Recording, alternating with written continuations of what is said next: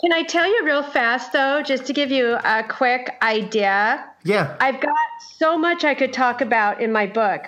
Like, I've got a lot about my mom. My mom was a narcissistic, cruel, mentally abusive woman. That's a, the gist of my book. Then I talk, of course, about the out of body experience and my ability to, you know, communicate with spirits. Then I went to Catholic school and got abused there. So I call my childhood a, an experiment in terror because I had a crazy mom to go home to after school. And then I was raped by a stranger in college, and that whole story is insane. And then I married someone. My first husband was just as abusive as my mom. So you know how you you you uh, gravitate towards what you know. Mm. Your normal is that type of person and then how I broke the cycle of abuse in my family um, for my own daughter and how I got rid of the abusers.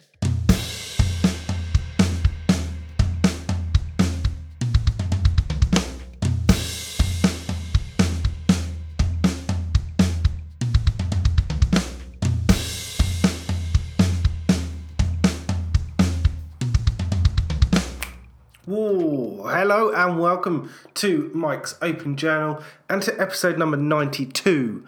Uh, a big welcome to you guys and thank you very much for downloading or subscribing to the podcast.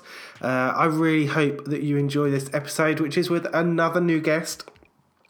Today or recently, I was joined by Julie, who spoke a little bit about her story um, and some of the, the vicious cycles of abuse um, that she's been involved in or experienced through her life. And you heard a little bit about that and her book, which is called This Does Not Leave This House.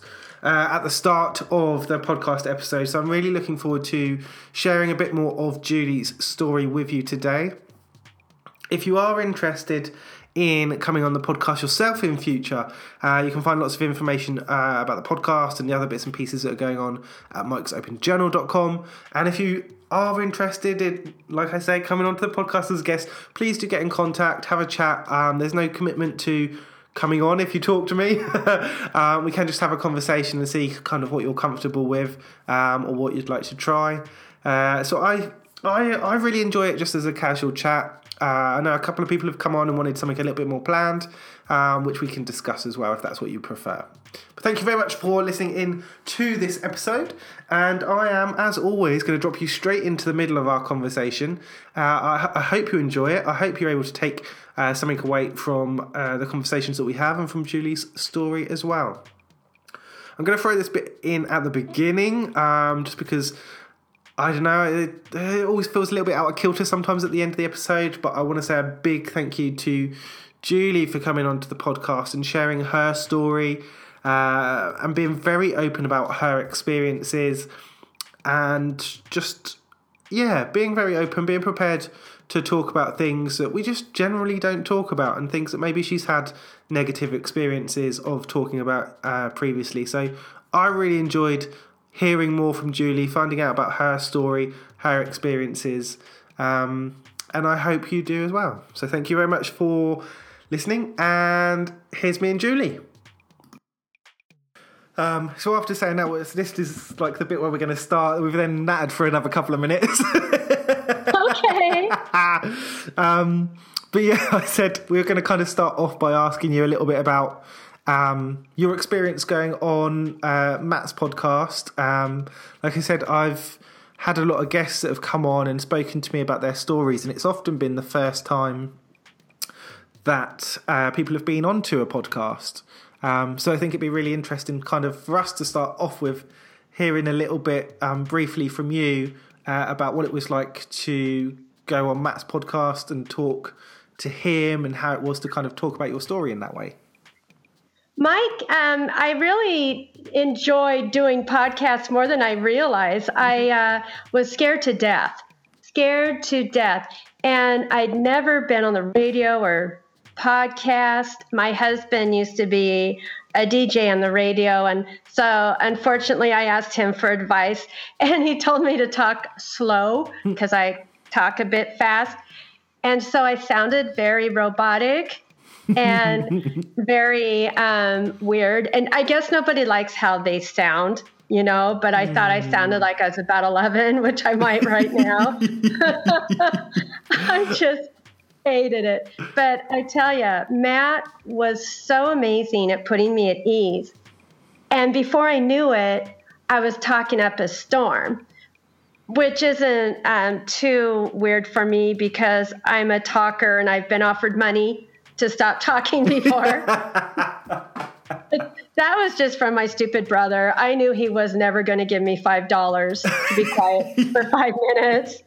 So, you know, I really do enjoy doing podcasts. For me, the more you can talk it out, mm. the more healing that can happen. And if I can reach out and touch anybody that can relate to me or my life or heal through my story, can find healing, it means everything to me. And that's why I put myself out there.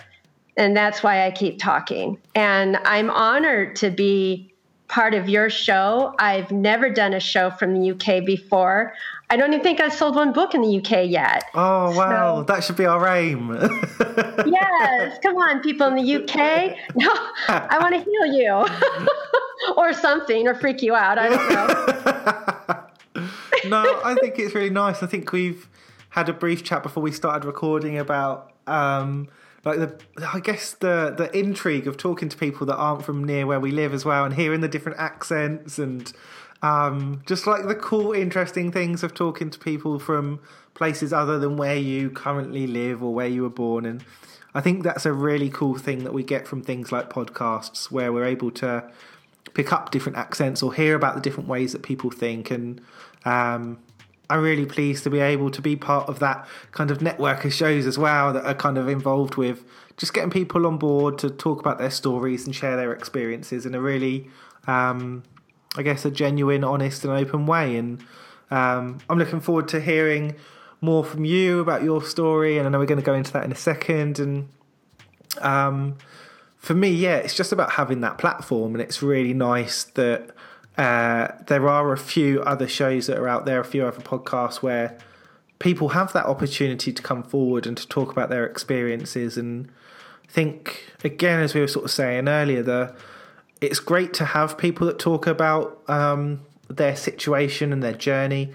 But if you do only hear one or two people, there's kind of that assumption that, oh, well, their journey is the way that it should be or the way that you need to be. And if you're not like them, then you're somehow weird or you don't connect with those people. And the more people that come forward and talk about their experiences and their journeys, um, I think the more comfort or support um, we're able to bring to other people as well. And so they recognize, yeah, there's different ways to um, recover, there's different ways to understand your condition, there's different ways to treatment, um, there's different ways to kind of come to terms with some of the stuff that we have to deal with. And, and that's okay. You don't have to fit a certain mold or model. And um, when you were saying earlier, like, oh, my journey is a little bit different and it might be a little bit different to what other people have said. I'm like, awesome. That makes me want to hear it. That makes me want to. If it's exactly the same, I've heard that story. You know, um, I think it's always interesting to hear.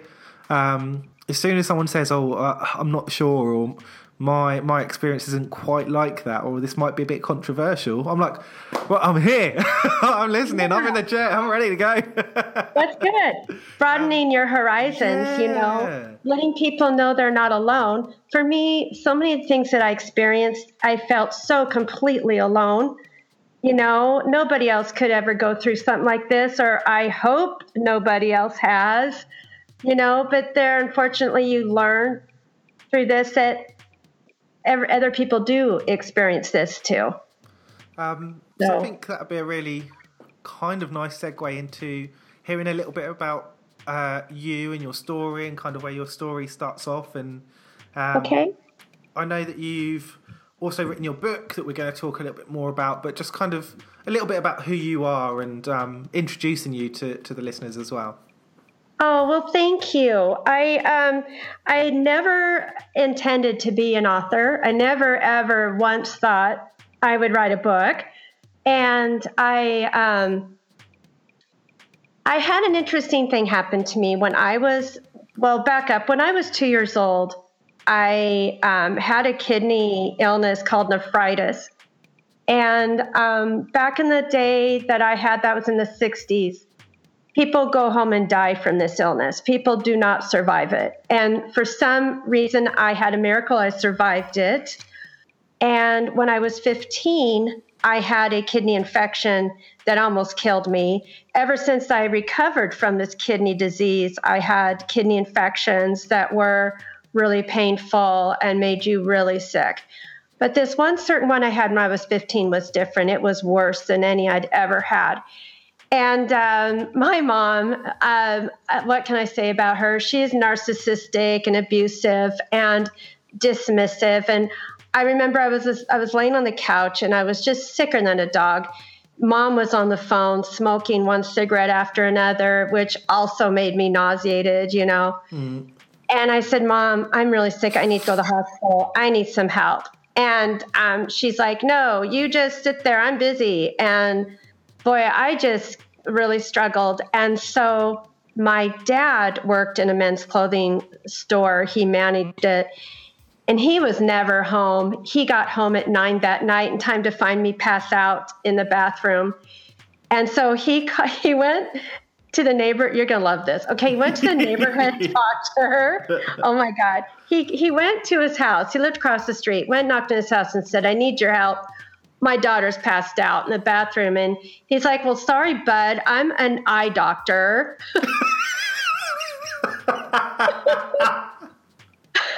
and so you need to go call her doctor. So, you know, they did. Luckily, they got me to the hospital, and um, a, a, bunch of nurses came out with a gurney and wheeled me into a.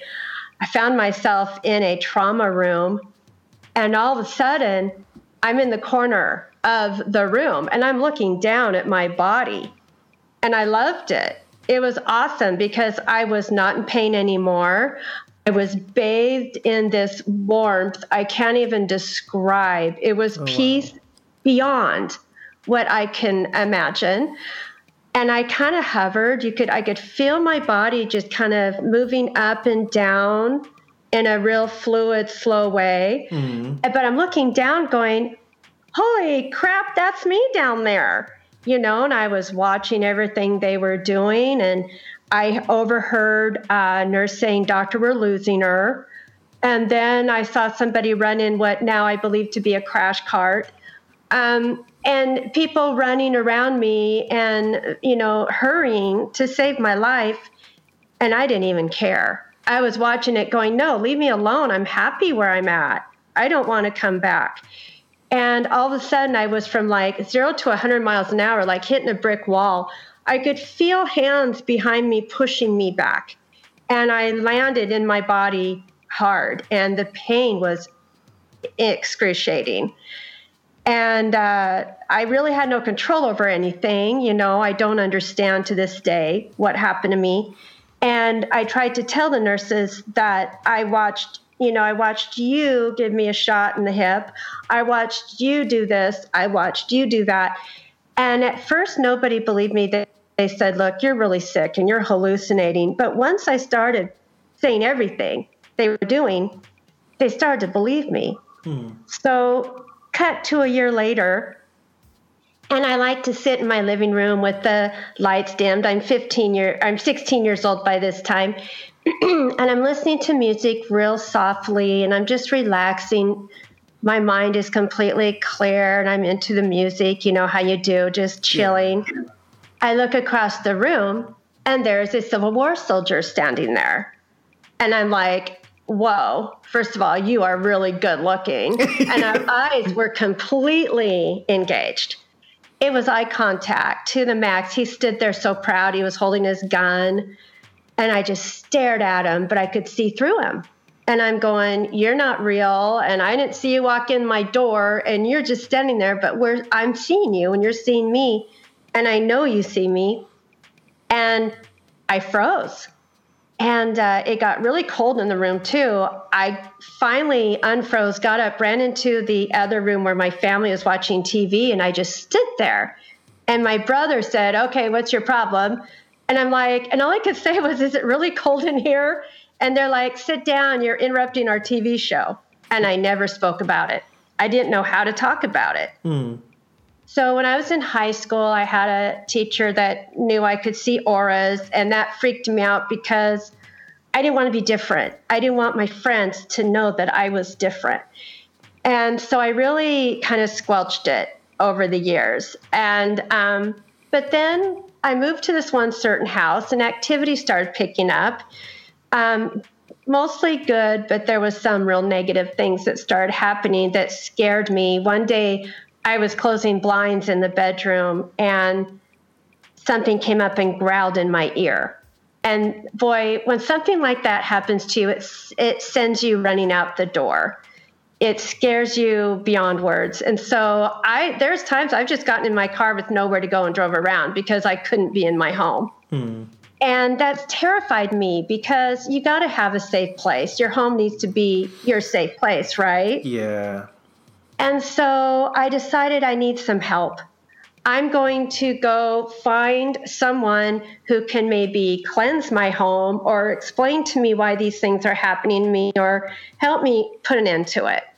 So I went to um, a, a, place in town, um, a spiritual, you know, they have store a, store where they sell things like sage, you know, one of those stores, and they also had counselors. Okay and it was a weird feeling. It, it, when i went in this place i almost i felt like almost emotional like i really need to be here. And mm-hmm. i talked to one of the girls about i need to cleanse my house but i don't know how to do it. Here's what's going on. She goes why don't you talk to one of our counselors? So i said okay. So i made an appointment sat down with her and i suffer from chronic pancreatitis which is excruciatingly painful it's weird because I'll tell you when I forgot to tell you this part. When I left my body when I was 15 from my kidney infection, my illness left me too. I never had another kidney infection after that. It's like I got healed. Like I had to leave my body. I went up and got close to the veil or something, and I was healed. It's so bizarre, but I'm so grateful because mm. they're so horrible. But about maybe 10 years ago, I started having episodes of pancreatitis. And I wouldn't wish that on anyone. It's horribly painful. Um, you feel like a metal rod is stabbing you in the chest. And uh, I uh, sat, anyway, back to my meeting. Sorry about that. Um, I sat with a psychic medium named Teresa, and I wrote about her in my book. And she looked at me and she put her hand right where my pain is and she said, unspeakable pain. And I went, shut up. I mean, hmm. when someone validates you to that degree, it's the weirdest feeling ever because she'd never met me. She didn't know me from Adam. But she validated to me she was real by doing that. You know what I'm saying? I think that's interesting as well because you've kind of talked about some of the stuff that, like we said, whether people will interpret those things in different ways. But I think the key thing is, like you've just mentioned, is the validation, wherever that comes from, for someone to actually say, "Look, I I believe you. Yes. I, what you're going through is." Um, is real. This is a uh, there is something here. Is something that so many people experience with their mental health, and yeah, maybe yeah. it's in different ways, but I, I think that it shows kind of that importance. No, not that importance. The um, the role that that interaction or that communication plays um, yeah. with you and is part of your journey for someone to say, yeah, like not I understand, but I hear you, I believe you. I, like, I, yeah, validating that experience is so important, and it's some, everything. Yeah, and it's something some people still haven't had. Um, yeah. So yeah. To be validated, to be told I believe you. Mm. I was always told you're lying. Mm. Every time I told my mother, no matter how horrible something happened to me, every time I'd say that to her, you're lying. I'll mm. talk about that later, but you're lying. One mm. major horrible thing that happened to me, it took me a year to tell my parents, and my mom's only reaction was, You're lying. And I, I fell apart, you mm. know? But to be validated you know like that is insane. It's it it is healing in itself. Mm. but this this psychic teresa she looks at me and she goes after she you know told basically proved to me she wasn't a fake i've been to a lot of fakes. Um, she said julie you need to write a book. And i'm like what? I go no thank you. She goes no you really need to write a book about your life and she said the way that you were able to escape your abusive husband is incredible. And all the things that you've survived and you really need to write a book. She goes i'm being told by this by the spirit guides that you need to write a book. And i sat there and i thought i don't want to relive my life. I don't want to write this book. And then she goes julie it will really help others and that kind of hit me i thought mm. well you know a lot of times I wouldn't do something for myself, but when it came to people I cared about, you know, especially my daughter, I'd do anything. And so I procrastinated for about a year because that's what I do. I procrastinate. And the number 16 has played a really weird part in my life. So when 2016 came around, I looked at my husband and I said, you know what? Maybe this is the year I write my book. And he said, go for it. And so I started writing. I like to go to Starbucks. I'm sure you have Starbucks in the UK. Yeah. Everywhere. They're probably on Mars. But uh, I started writing, and I really like to go relax with a cup of coffee. And I draw a crowd depending on what I'm writing about because I'm pounding on the keyboard. and then in the middle of Starbucks, they're like, Are you okay? I'm like, No, I'm writing about my life. I'm not okay. Get me a stiff drink. oh, that's funny. But um, anyway, that's kind of how it all got started. It was, you know, it's weird to answer how why I wrote a book. Mm. It was never my idea. It came from the spirit world, basically. I think it's interesting though because when you're talking about your story as well, it's the idea that it wasn't or it isn't for you. It was more a case of actually by telling my story, it potentially helps someone else or it helps other people. And yeah. I find that really interesting when we talk to to different people that have been affected by mental health. So often, when they say, "Oh, I've the the time I decided to talk about what I was going through was was actually so I could help." Um, this person that I know, or I wanted to go into a school and do a talk so children don't feel the same way, or I wanted to go into workplaces so they didn't feel stigma the same way that I do at work. And so much of it seems to be around kind of helping or informing other people rather than looking after um, ourselves or anything like that. And I think that is really interesting and why you get to a stage where I, I I've spoken to a few people recently where they've said I'm going out and I'm talking about mental health, and I'm I'm a bit concerned because I I, I feel like a fraud because I'm going out and I, I still struggle with some of these things. And I'm like, yeah, but that's because you're talking about a really important issue, and you're not talking about it as a oh, don't know. You're not talking about it as a professional, as an academic. You're talking about it as someone with lived experience and from an honest point of view. And actually, you're not there as someone to go in and say, look, this is what I have suffered with you're talking about what you still suffer with, and that's what people yeah. connect with sometimes is people being honest and saying, um, like, this is maybe what helped me, or this is maybe why I'm here, but there's no like a hundred percent certainty that what happened to me will happen to you, or what worked for me will work for you. And um, there's people I know that have said, "Oh, I went out and." I've done this physical exercise, or I've done some writing, or I listen or play music, and that works for me. And I'm like, that's great. Um, but it's not going to work for everyone, and that's why it's really important, I think, to hear those those different stories and um, to hear like the spiritual side of your story is really interesting because I think I've only really heard it from one other person, um, wow. and it's it's really interesting because again their story was um, quite different, uh, and it's it's interesting to hear that because it can be a really important part to someone's journey, and like we said, like the validation side of of your experience. Um, yeah.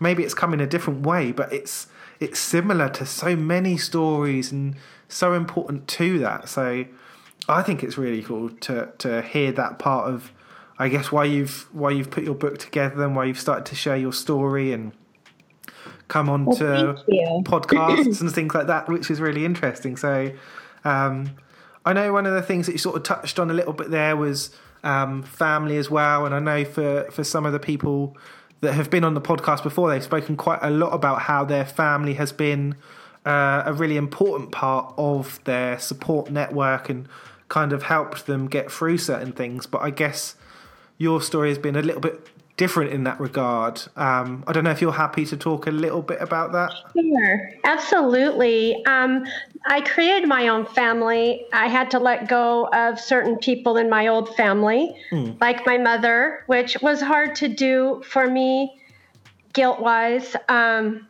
you know, but I have a husband now who's very supportive. I have a daughter, and she's very supportive, and a beautiful little granddaughter named Eva, who's named after my grandma. Um, and she's three now and she's just a hoot. Keeps me very busy. But you know um, i say i want to go back to that spiritual stuff. Yeah. you're the first person i was able to talk to about it. I'm very quiet about it because i'm very self-conscious about it you know? And i i do think that people don't think they're an expert in something because they don't have a college degree. But i think living an experience makes you an expert because you've lived it. I mean, you know it's in your soul. Excuse me. That's okay. And I, think- I think that makes you an expert personally. Um, but anyway, back to my family. I had a. I grew up with a very um, mentally ill mother, and it took me a lot of years to realize that she was mentally ill.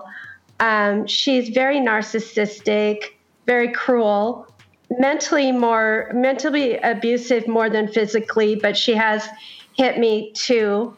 Um, self-esteem destroying. Um, let's see.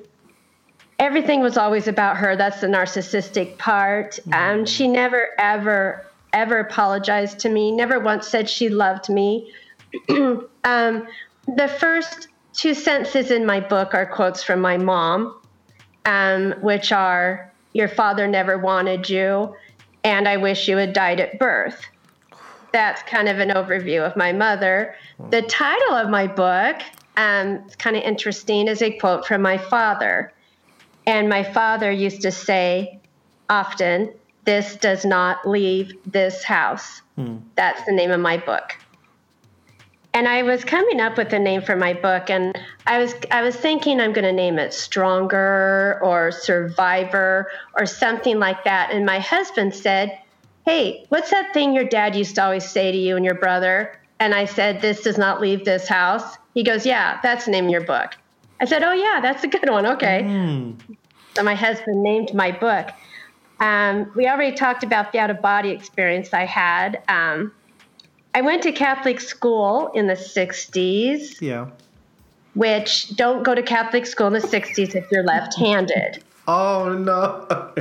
Or, you know, in my opinion, just don't go, period. I feel like the left-handedness probably didn't help. right?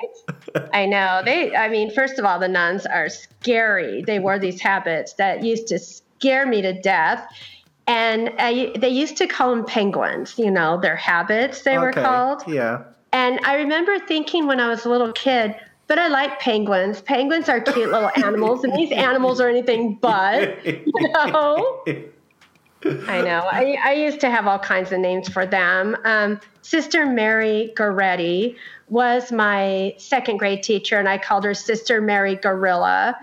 Um, first grade, I was tied to my desk pretty much every day because I really could not use my right hand. So they just take a piece of rope and tie, you know, those desks that are attached, you know, with the chair and the desk Oh yeah, yeah, yeah, yeah. up, you know, they just put my left hand down by the side of my chair.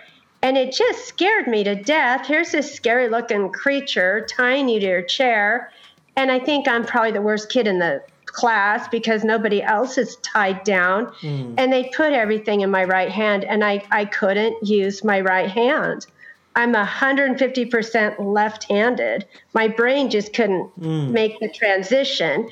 So that make them that would make them mad. So they'd have me put my hand down on the table and hit me with a ruler and just, you know, lovely things like that. I have a million stories about, you know, Catholic school, you know, just the humiliation of it all. Um, getting in trouble for everything. The best thing that ever happened to me in Catholic school was when I did get suspended for two weeks at a time. Mm. Um, they made us go to an open casket funeral in second grade, which oh. to this day is still terrorizing me. Um, I oh you'll love this though. Okay, well maybe not. okay, to me I think it's hilarious because it was my justice. But I was sitting there next to Sister Mary Goretti, mm. Gorilla, and uh, I was getting really nauseated. I didn't want to look at this dead old man mm-hmm. anymore. And um, I said, Sister, I need to go to the bathroom. I'm going to throw up. And she said, No, you sit there and you behave. And I kept trying not to throw up, but all of a sudden I had to throw up. So I leaned over and threw up on her foot. Sorry, sister, but you should have let me go to the bathroom. Oh my god! All I have to say. I okay, not as traumatic as that by any means, but I do have a similar story. um, mine was yeah. not at a funeral. I had, I think I'd been off, I'd been off school for, I think about a week, and this would, oh, it was, this is in little school, so I guess I'm maybe seven ish. Um, and I'd yeah, I'd been off school for a week. I'd had digestion problems, and um, I'd gone back into school for like a half day just to try and um, get through a half a day. And I turned up, I think, just before lunchtime. So I'd gone in um, and like seen the teacher or whatever. Said uh, back for this afternoon, um, so I'm going to come in and have lunch and um, be there for the afternoon. I'd been there for about 10 or 15 minutes and I, I really needed to go to the toilet. But at that stage, we were um, out in the playground and I'd gone up yeah. to one of the, um, I don't know what they were, like dinner ladies, teaching assistants, whoever, school staff. And um, I was like, oh, I, I, I, need to go to the toilet. And they said, oh, you've got um, like five or 10 minutes or whatever it is until you're back inside. And I was like, no, I, I need to go now. And they, oh, and they were adamant, like, nope, you can't go in. And yeah, uh, yeah it, it all Perfect. happened. and I remember thinking, and I think because at that age as well, like, you have the teachers or some assistant or someone has to like sort you out and then get you sent home. And I remember thinking, well, it's your fault. I told you yeah. I need to go. What's the humiliation that comes with it I all? Just, I feel for you. I just, oh man, I, yeah, I remember thinking this, like, this is why you need to you like look after yourself because no, no one else will listen to you. But no. I feel better about that experience now because it wasn't at a funeral and it wasn't on a nun. yeah. You can't be responsible for things you have no control over, my dear. But I'm very empathetic and my heart goes out to you. I can really feel the anxiety that must have put you through. Yeah, no, I, I don't, I honestly don't remember how I felt about it. I just remember the, the thought of like, I told you. Um, yeah and it wasn't like a an instant thing. It's just like I like like your situation. Like you know it's coming. You're telling yeah. them like I need to go. Um, I guess it's that crossover where um, I don't know whether the message doesn't go through to some adults as to the seriousness of like, no, this is going to happen now. like, you, you, were you weren't listened to. That's yeah, the problem. Yeah. You weren't feeling listened to. But um, away from those traumatic things, I, yes. I, I really like that idea that you kind of started off that an- that answer with that I've kind of created my own family.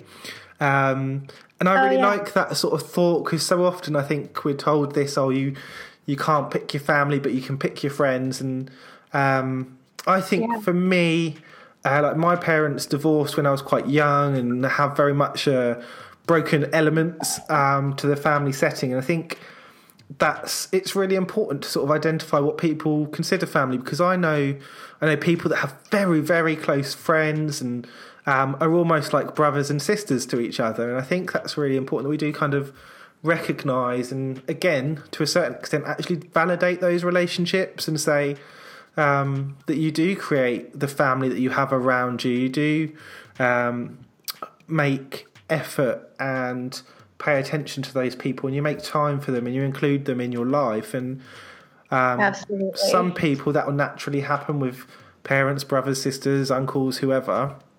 Uh, But actually, there's a lot of people that draw on friends, and we talk about husbands and wives and and how that kind of connect, connects and creates the start of your own family as well. Um, and I think that's really interesting. I don't know what that experience has been like, and for you to to now have um, a husband that's there supporting you, and your family is obviously growing as well, and how that's kind of affected you in your journey um, as you've kind of moved through your life. It's helped me a lot. You know, it's just the self esteem that was non existent in my past is coming back slowly. Um, I have a saying that says, take life as it happens, but make it happen the way you want to take it. So I invented my own surrogate family because I stopped wanting to take all the crap I was taking in the past. you know, you can't get kicked so, uh, so forever.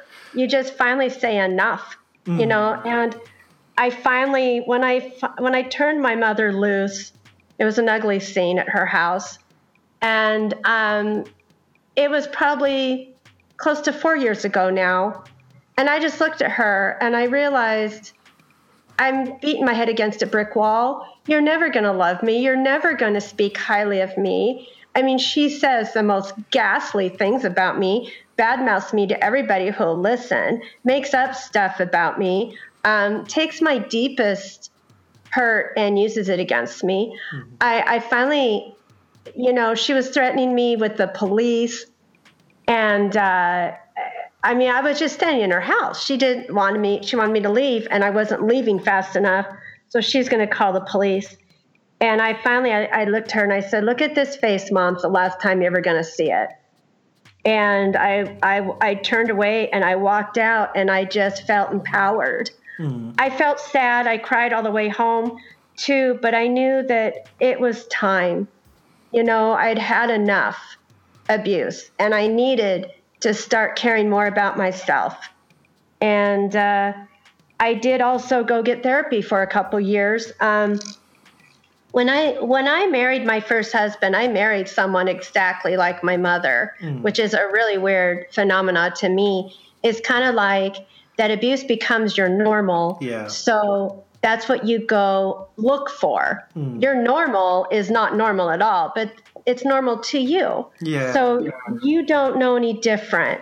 And I married someone who was physically and mentally abusive. Um, and it's it's in the book too. But once I finally escaped him, it took me about a year. Um, he told me he'd kill me if I left him, and I had every reason to believe him. And so I had to look out for my daughter. Um, and once I finally got rid of that terrible relationship, I realized there must be something wrong with me because I gravitate towards bad people. And I've got a child to think about now. And so she was my inspiration for getting healthy. She is who saved me on many occasions when I couldn't save myself. And I think that's why you hear a lot of people who are suffering from mental abuse um, say, I couldn't do it for me, but I'm happy to do it for you or somebody else. Um, it just gives it purpose. For me, it's justice. I think writing my book gave me the justice and the closure I never felt before. And that's a beautiful thing. And you you hear a lot of times people um, don't break the cycle of abuse in their families. You know, they were abused by their parent, and then they go on and have children, and they end up abusing their children just like they were abused. Yeah. But it's so important to break that cycle, and that's what I'm trying to promote with my book is saying here's how I broke the cycle and here's how you you should break the cycle for your own benefit and for your own family. You know what I mean?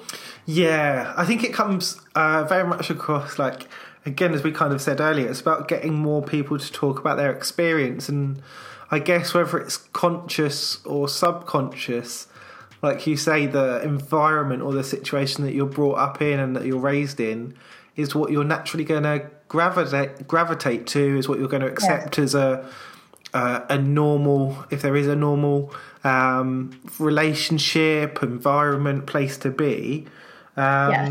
And yeah, like I, think a big part of that is for some people maybe that is an active decision of this is what I want or this is what I like. I like being around danger or I like being in a situation where I'm not sure what's going to happen. Um, but it could also be that subconscious thing that oh actually this person somehow um, understands me or gives me uh, uh, belonging or meaning. Um, but unless you are exposed to other people in other situations, I- don't know. I think it's hard to say. How would you, how would you know that there is something else out there that life could be different? That actually Yeah. you might prefer something else.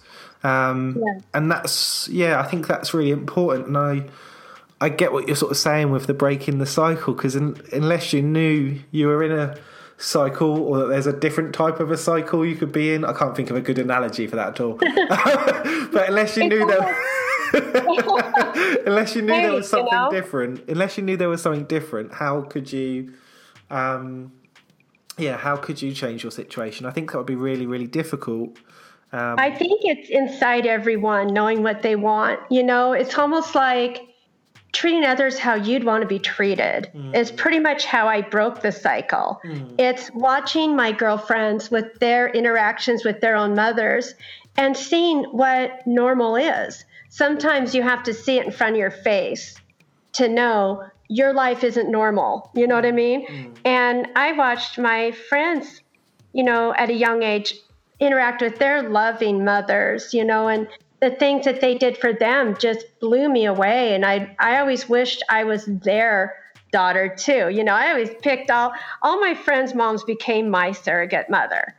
And I created, you know, kind of like an imaginary life in my head of what I wanted. And then when my daughter was born, uh, that's an intense story too in the book. I had no support from anybody. I wasn't married when I got pregnant. My I did end up marrying her father, which was a mistake. Um, he threatened to punch me in the stomach and make me lose the baby if I wouldn't get an abortion. My mom tried to trick me into one by making me what I thought was a well baby checkup. And all of a sudden, the doctor says, I'm sorry, we don't do abortions. I'm like, what are you talking about? I'm not here for an abortion. Which, I mean, I, I say it like it's just another day, but that is such a betrayal. yeah. I did my mother try to murder my child? You know what I'm saying? Um, and I was so completely alone. And then I almost lost her when she was three weeks old to spinal meningitis. So you could say she's a miracle too. Mm. But I remember looking at her and promising that life is going to be so very different for her, that I was going to treat her with love and kindness every day. And I made a point every day of her life. I told her she was beautiful. I told her I loved her. I told her she, you know, meant so much to me. And I basically showered her with everything I wished I'd had. And so you either you either beat him or you join him. I chose to beat him, and I'm I'm so fortunate I did. I I I will I will um, admit I don't think I disciplined her as much as I should have. Discipline is a form of love, but I, I could never spank her. I was afraid I would lose control because my parents did discipline out of anger and, you know, lost control all the time. And, and literally beat my brother. My dad did. I didn't get as much beating. Like I said, mine was more beating me down mentally. Um, but I just, um, Do you think part of that is maybe you recognizing your own kind of health and importance in that situation as well? And like you say, maybe you feel that more discipline was needed um, in the parenting role, but actually Yeah. you were looking at. But for me as well, I feel like this could cause an issue.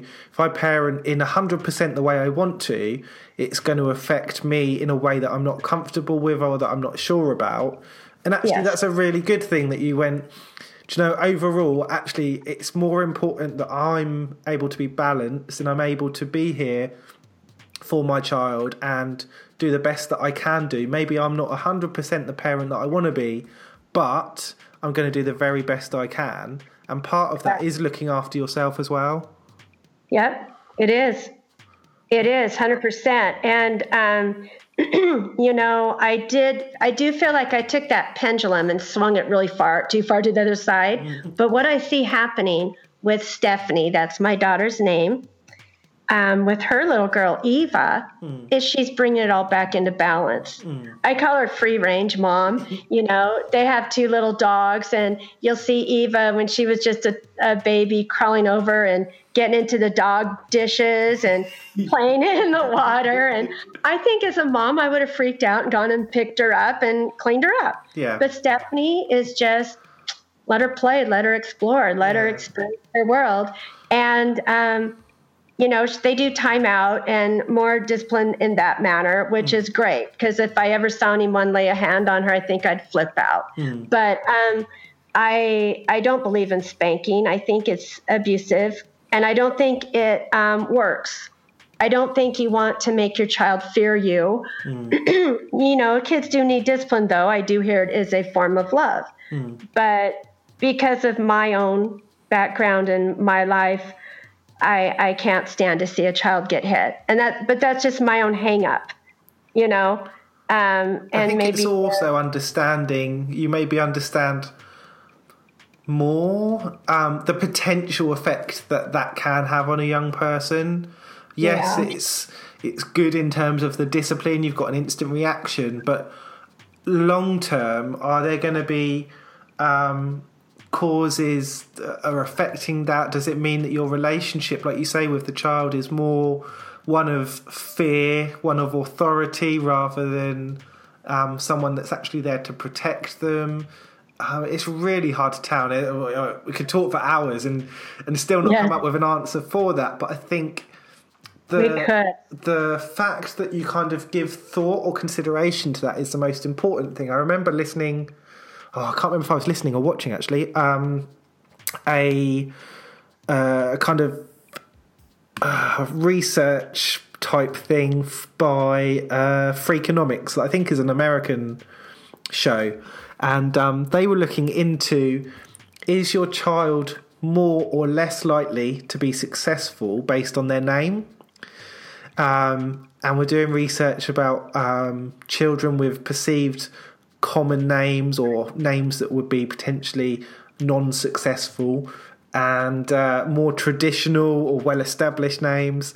Um, so you had names like, oh, this is difficult, like Mercedes compared to a Sarah. And it was really interesting and kind of at the end of a, I think about a 90 minute like I say, I can't remember if I was listening or watching this um, show. They kind of basically summarised with um, it doesn't matter what your name is. The the thing that comes into play is whether your parent put thought into your name. So if they put thought into it and decided to call you um, Mercedes, then you are more likely to be successful. The very fact that your parent considered that um, shows that they're much more likely to be considerate around what they do, how they bring you up, um, and the choices that they make alongside you. Um, and that that played a much more important role rather than your name and how people potentially perceived that. And it was really interesting as to sort of answering a question with an answer that was very much not what you thought you were going to hear when you went into the story. Yeah. Um, and it's re- yeah, it's really interesting to sort of hear the That different things that go into um, like young adulthood as well. I think, and the importance that um, those experience those experiences play. Um, and I think potentially, I guess, linked into to your story when you were talking about being younger and um, seeing the the serviceman with the rifle and things like that. And Yeah. um, to some people, maybe they brush it off. Other people Yeah. are one hundred percent into that and straight away going. I can see people. I have an understanding that other people don't. Um, I have a certain ability, uh, and then you kind of sort of sat in the middle with the I saw this. There's something going on, but I don't know exactly what it is. Uh, Um, yeah, still trying to consider it a gift. and it's the yeah just the variation and you just you don't know the different ways that people are going to react to that and the the the different levels i guess of importance that someone's going to place on that at that stage and at that age as well yeah. Yeah, you know, can I can I share with you a, a, a funny story how I named Stephanie? yeah it's kind of on a woo woo, little woo woo ish. Um, when I was pregnant, and and I, I, I bet every other woman out there who's been pregnant for the first time can relate. I swear, everybody wants to tell you what you're going to have, and everybody wants to tell you their horror story of giving labor, which had me completely terrified when it was my turn. But everybody and their dog told me I was going to have a boy. So I honestly only picked out boy names secretly I always wanted a girl, but I had boy names picked out. But I never had a doctor tell me what I was going to have, but mm-hmm. everybody predicted wrong. So one night I had a dream that I was holding a baby in a little pink receiving blanket, hmm. and a girl came up to me and said, What is your baby's name? And I looked down at the baby and I said, Her name is Stephanie. And so then when the doctor said, It's a girl, I said, Her name is Stephanie. And I looked at my baby for the very first time, and she looked exactly like what I had dreamt. oh So wild, right? that's so strange and so interesting have you told her this story Oh, yeah. what does Yeah, she say when you tell her the story Uh, she just rolls her eyes. you know, okay, mom. Yeah, I get a lot of that. Okay, mom. She goes, woo, woo, mom. Oh, Yeah. It is. It's. It's. Oh, because it makes you think. Did. Um, did in your mind did you have that name and then through the dream that sort of replicated that or was it just completely random and in your dream and Completely random. yeah Completely. Not even a, a name I would have personally come up with, you know? oh, yeah Um, I like names like Jessica, I like Sarah, I like, you know, but Stephanie was never on my radar. And, but when he said it's a girl, I said, oh my gosh, I had, I took it as a premonition. Yeah. This is what I need to name her. Yeah. And luckily she loves her name.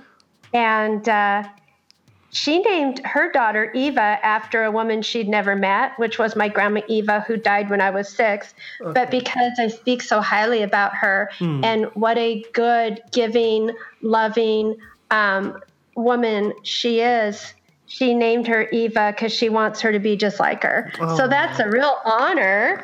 That's you really, know? yeah. I really like it when you get the sort of um, the passing down of family names. I think it's it's really nice and it's uh, um, I don't know. I guess because it's a, a chosen name rather than the like the actual family name, which is passed down almost without choice, really. Um, I like it, and it's uh yeah, it's a nice thing that you don't sort of see all the time as well. Yeah. Yeah. It's pretty it's pretty special. It's a tribute for sure, you know. An honor. um, kind of moving away from the happiness and the joys of of babies and names. Um, I kind of want to move uh, towards the end of the podcast and really talk a little bit about um, your book before we finish. And a lot of the stories um, we've spoken about uh, are things that are are in your book. We spoke about the journey to, to coming forward to to writing that. Um, it'd be interesting to hear a little bit about your kind of your experience since having written the book, how family or friends have kind of taken that, how it's been for you to go and talk to people about the fact that you are now an author and what it's like to have written particularly a very personal story. Well, thank you. It's uh, still sinking in. I check my stats on Amazon way too often, and it drives me crazy. I mean, it takes time, right, for people to find you. I I did some Goodreads giveaways and um, just different promotions. I am starting to um, do more I'm, I have my first speaking gig at the end of this month Oh, at wow. a women's group, Tees. So I'm very excited about that. It actually happened that someone that they had had backed out. So they they had heard of me, and so they said, "Hey, Julie, do you want to do it?" I said, "Yeah, I want to do it." Oh, So awesome. I left out, so I'm pretty excited and and nervous about that. It's my very first speaking gig. yeah. Um, I hope I don't, you know, blow it. But um, I didn't. I did expect a little bit of um, pushback from family members. I didn't. I didn't change anybody's names, but I didn't use last names either. Um, I I really I didn't want to offend or upset anybody, but I did have to tell an honest, truthful story because basically, when you look at the name of my book, this does not leave this house. You could say I was threatened into silence about things in my life. I've had a lot of friends from high school reach out to me and say, Oh my gosh, Julie, I never knew. I go, That's because I never told you. I never could tell anybody yeah. it was just quite an uh, enlightening for a lot of people. Um, you know, I'm I'm proud that I wrote the book. I did um, spend the money to get it edited professionally because I want to give my readers the best product I possibly can. And the person that edited it did a great job in keeping my voice. Um, and um, but just cleaned it up and made sure you know the grammar was 100% perfect and the spelling was perfect. I you know i want to give that respect Yeah. to people who take the time to read it. It, it means a lot to me um, so far i think i have nine reviews on amazon Oh, that's good. It takes a lot of effort to get people to actually write a review as well. Oh, I know. You, you just you just got to plead and beg. Um, and you know, Amazon doesn't let friends and family um, leave reviews. I don't know Oh. what kind of algorithm they've got, That's but boy, they, strange. they got Big Brother watching big time. You know. Jeez. I know. So all those pers- all those people I paid and bribed, I, they can't leave, me a review. You'll have to do do the review first because I need to know that you can actually give it. Exactly. And I have started, I did leave a big story out of this book. I have started to write another one. Um, I found out by accident I like to write. Isn't that amazing? I mean, it was never my own idea. Basically, Teresa told me it was my spirit guides that said, write this darn book. So I, I said, okay, I'll do what you say. Help me out. And they kind of left me on my own after I did it they're listening to me right now going, yeah, sure, Julie. Um, but uh, I mean, it gets you started though, doesn't it? That's the thing. Whatever Yeah. it is, and I think a big part of this, because I kind of feel from you, you've obviously spoken to people that um, don't believe or accept um, your experiences to uh, to a, an extent, and I think a big part of of belief for me is kind of getting away from this just straight line of this is truth uh, and this is false and it's there's a, a lot i think in being able to say it doesn't matter whether something has happened or didn't happen or is real or is not real it's about being able to understand this is someone's faith it's their belief it's their experience and it's true to them um, I've spoken to someone recently quite a lot around um, faith and religion, and we've spoken a lot about having different views. And I think that's what's really come from it is it's really important to be able to. It shouldn't matter what other people think of of your faith, of your experience. It's them being able to say, and again, I guess it kind of gives that validation that actually I believe that this is your experience. I believe these are your thoughts. This is 100% what you've experienced uh, and what you felt and what you think. It doesn't matter what I or what someone else thinks about that. Um, it's being able to say, yeah, I, I totally um, accept that that is your that is your story, that is your experience.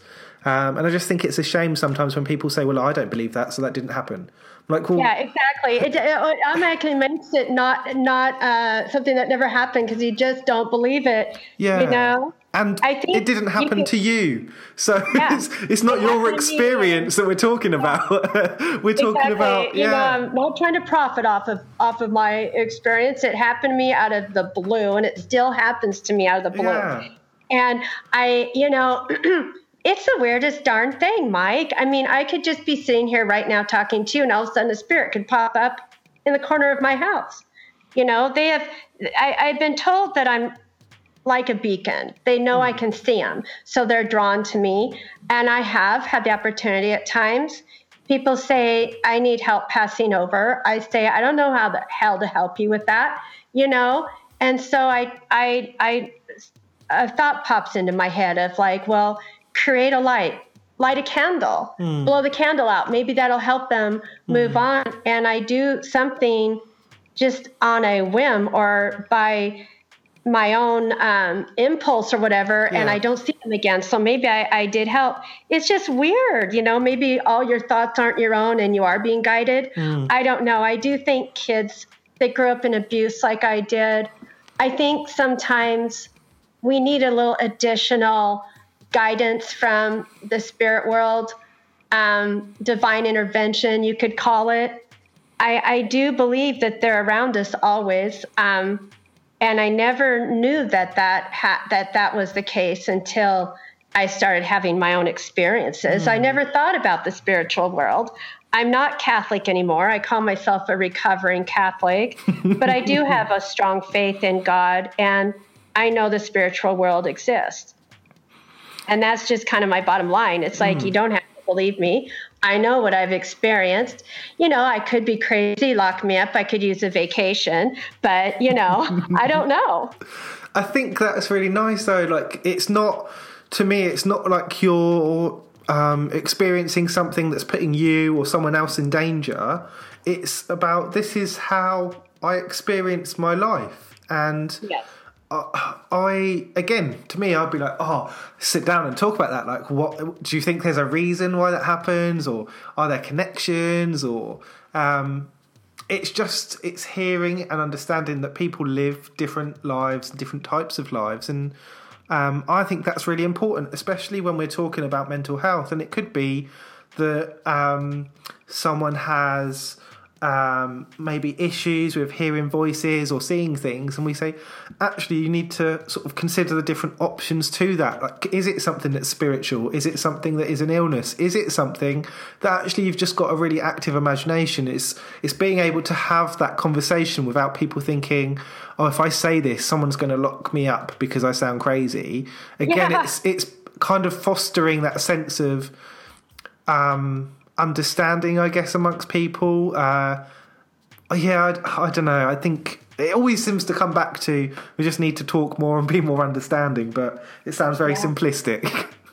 I know, I know. I mean, I watch shows like I don't know if you get Ghost Adventures over there. I watch shows like that because I am not a skeptic. I mean, I can't possibly be a skeptic with what has happened in my life. Mm. Um, oh, do you want to hear one last weird story before we go? Yeah, go on. Finish this off with a really weird one. okay, I'll hurry up. Um, I have a Bible I keep on my mantle in the living room because a lot of activity happens in there. Mm-hmm. One day I came home from work and the Bible was open on the floor, just laying on the floor open. So I thought, hmm, is there a message here? Do I need to read this? So I did. And we're just saying, I know this sounds crazy, but it's the truth my maiden name was written on one of those pages. Mm. And I stared at that and I go, okay, you wanted me to know that my maiden name is in the Bible. And I just couldn't quite grasp that. But I don't know if I could find it again because I closed it up after I, you know, freaked yeah. out a little bit. But it's in the Bible. And I would have never known that because I tried reading the Bible. I don't understand a word of it. But just to have a, a, it do that it's these things are just mysteries. Mm. The mysteries of my life, you could call it, and we'll end it with that. Oh, the mysteries of my life! I love that as an ending. the mysteries of my life. Maybe that's go buy my book. Yeah, maybe maybe that's book two title. buy my freak show of a book. my brother used to call me a freak of nature. So. Oh, well, we'll take it as a nice thing. I'm not. I've really enjoyed hearing more about your story, Julie. Um, it's well, been really interesting you, to, to, hear um, more about you and your adventures. Um, if people want to find out a little bit more about you or find info for the book and stuff like that, do you have um, any like web links and stuff like that that people could go to? Yes, I am on Amazon. I'm on Amazon UK. Um, if you just Google my name, it might be easier than Googling the title of the book. I don't know. You could do both. Oh my! You'll probably put my sure- name down on there. It's Julie Coons with a C. It's like raccoons without the RNA. It's C O O N S. My husband hates it when I tell people that. He's like, "Don't." I go, "Oh, somebody in grade school teased you, didn't they?" Julie Raccoons without the R and the A. I'm um, Julie Coons author on Facebook. Let's see. I'm on Twitter. Thank you for accepting my request, by the way. That's okay. I'm Julie Coons one on at Julie Coons one on Twitter. I'm have a website, juliecoons.com. You can email me at connect at juliecoons.com. And you can probably Google me and find all that stuff too. Cool. I'll make sure I'll have a look for the Amazon link, and I'll make sure that I add that into the description as well. So if people want to have a look at that, um, it'd be a nice, easy click onto that one as well. You could go juliecoons.com and there's a click on there to go to Amazon. I am exclusively on Amazon at this moment. Ace. I'm. I'm. I I can't believe how much. I spoke to someone the other day, and they were like, "Oh, do you get much? Um, do you do much shopping online?" And I'm like, "Oh my god, I, I do almost all of my shopping apart from food shopping on Amazon now. It's ridiculous." It's Isn't it easy? Yeah, I did all my Christmas shopping on there, you know. But then when I hear about places like Toys R Us closing, then I feel sad because I want the option to go there, but everyone's going to shop online and it's No. killing them. But But, yeah, because I um, I thought the same thing the other day, and I was like, oh, I, I should go in. And I was like, actually, I, I've been in a couple of times in the last year, but I go in, look around, and it's more Yeah. expensive than it is online. So I would That's like, true. I'll go into the shop, look around, and then just go home and buy it online. I thought, oh, it's yeah. wow. And if you try to go buy buy stuff in your um, pajamas, you might get arrested. But you can buy online in your underwear. True. That's true. Well- and that is a big selling point for me. it's easy. Just open up your computer and they mail. I like to. Oh, this is becoming a fun thing, and I need to do this again. I like to go find little toys for Eva and then have them mailed to her home. So then it's a big surprise. you know, she gets Oh, something at her that's door, and it's from her grandma. oh, that's nice. That's Oh, by the way, you know what? You know what she calls me? what's that? It's hilarious. Grandma is interpreted to Eva as gay. She calls me gay. and Grandpa, you're going to love this even more, is interpreted for her as caca. Oh, So We are gay and caca. Lovely. I want to write a book, The Adventures of Gay and Caca. You know, it's disturbing, Is but this welcome to my world. right? I know my daughter's like, we have got to change this. How are we going to have her go out in public and say gay and caca took her with her mom and dad to go trick or treating. And he goes up to this door and i'm at the end of the driveway because i'm one of those paranoid you know new grandmas. And um, she says to this man at the door she looks back at me and points and said that's my gay. I go hi i'm her gay. Deal with it oh dear, that is quite funny. just as cute as can be i swear she's such a cutie Oh, amazing stuff. Oh dear. and a little crazy like her, her gay too. I said to my daughter, I said, I, I prayed too hard for a silly heart, didn't I? She goes, Oh my God, mom, stop. Yeah. Mhm. Oh dear. That is. Is a silly heart. Oh, well, I've enjoyed talking, and I'm. Oh, I'm so glad we finally managed to get the time stuff sorted. Me out. too, Mike. Hey, anytime I'm here, I got more stories if you're interested. Yeah, that's cool. More normal stories if you'd like. I've had um, a couple of people in the last, oh, I don't know, month or two. that have been like, oh, it'd be cool to come back on now. I've done like the first one with like an overview of my story. Um, so yeah, it's just it's just trying to schedule stuff in really. Um, but it'd be yeah, it'd be really nice to have um, another chat later on in the year and hear a little bit more about. Um, we can focus in on a particular time story or hear about something else um, as well. That'd be really cool. I would love that. hey, that's good. You're easy to talk to, and people like talking to you, so they want to come back. So that's a compliment to you.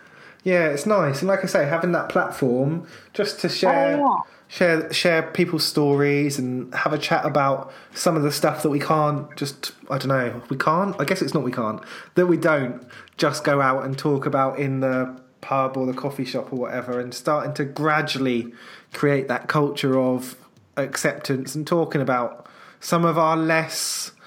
Uh, not normal, some of our less traditional experiences.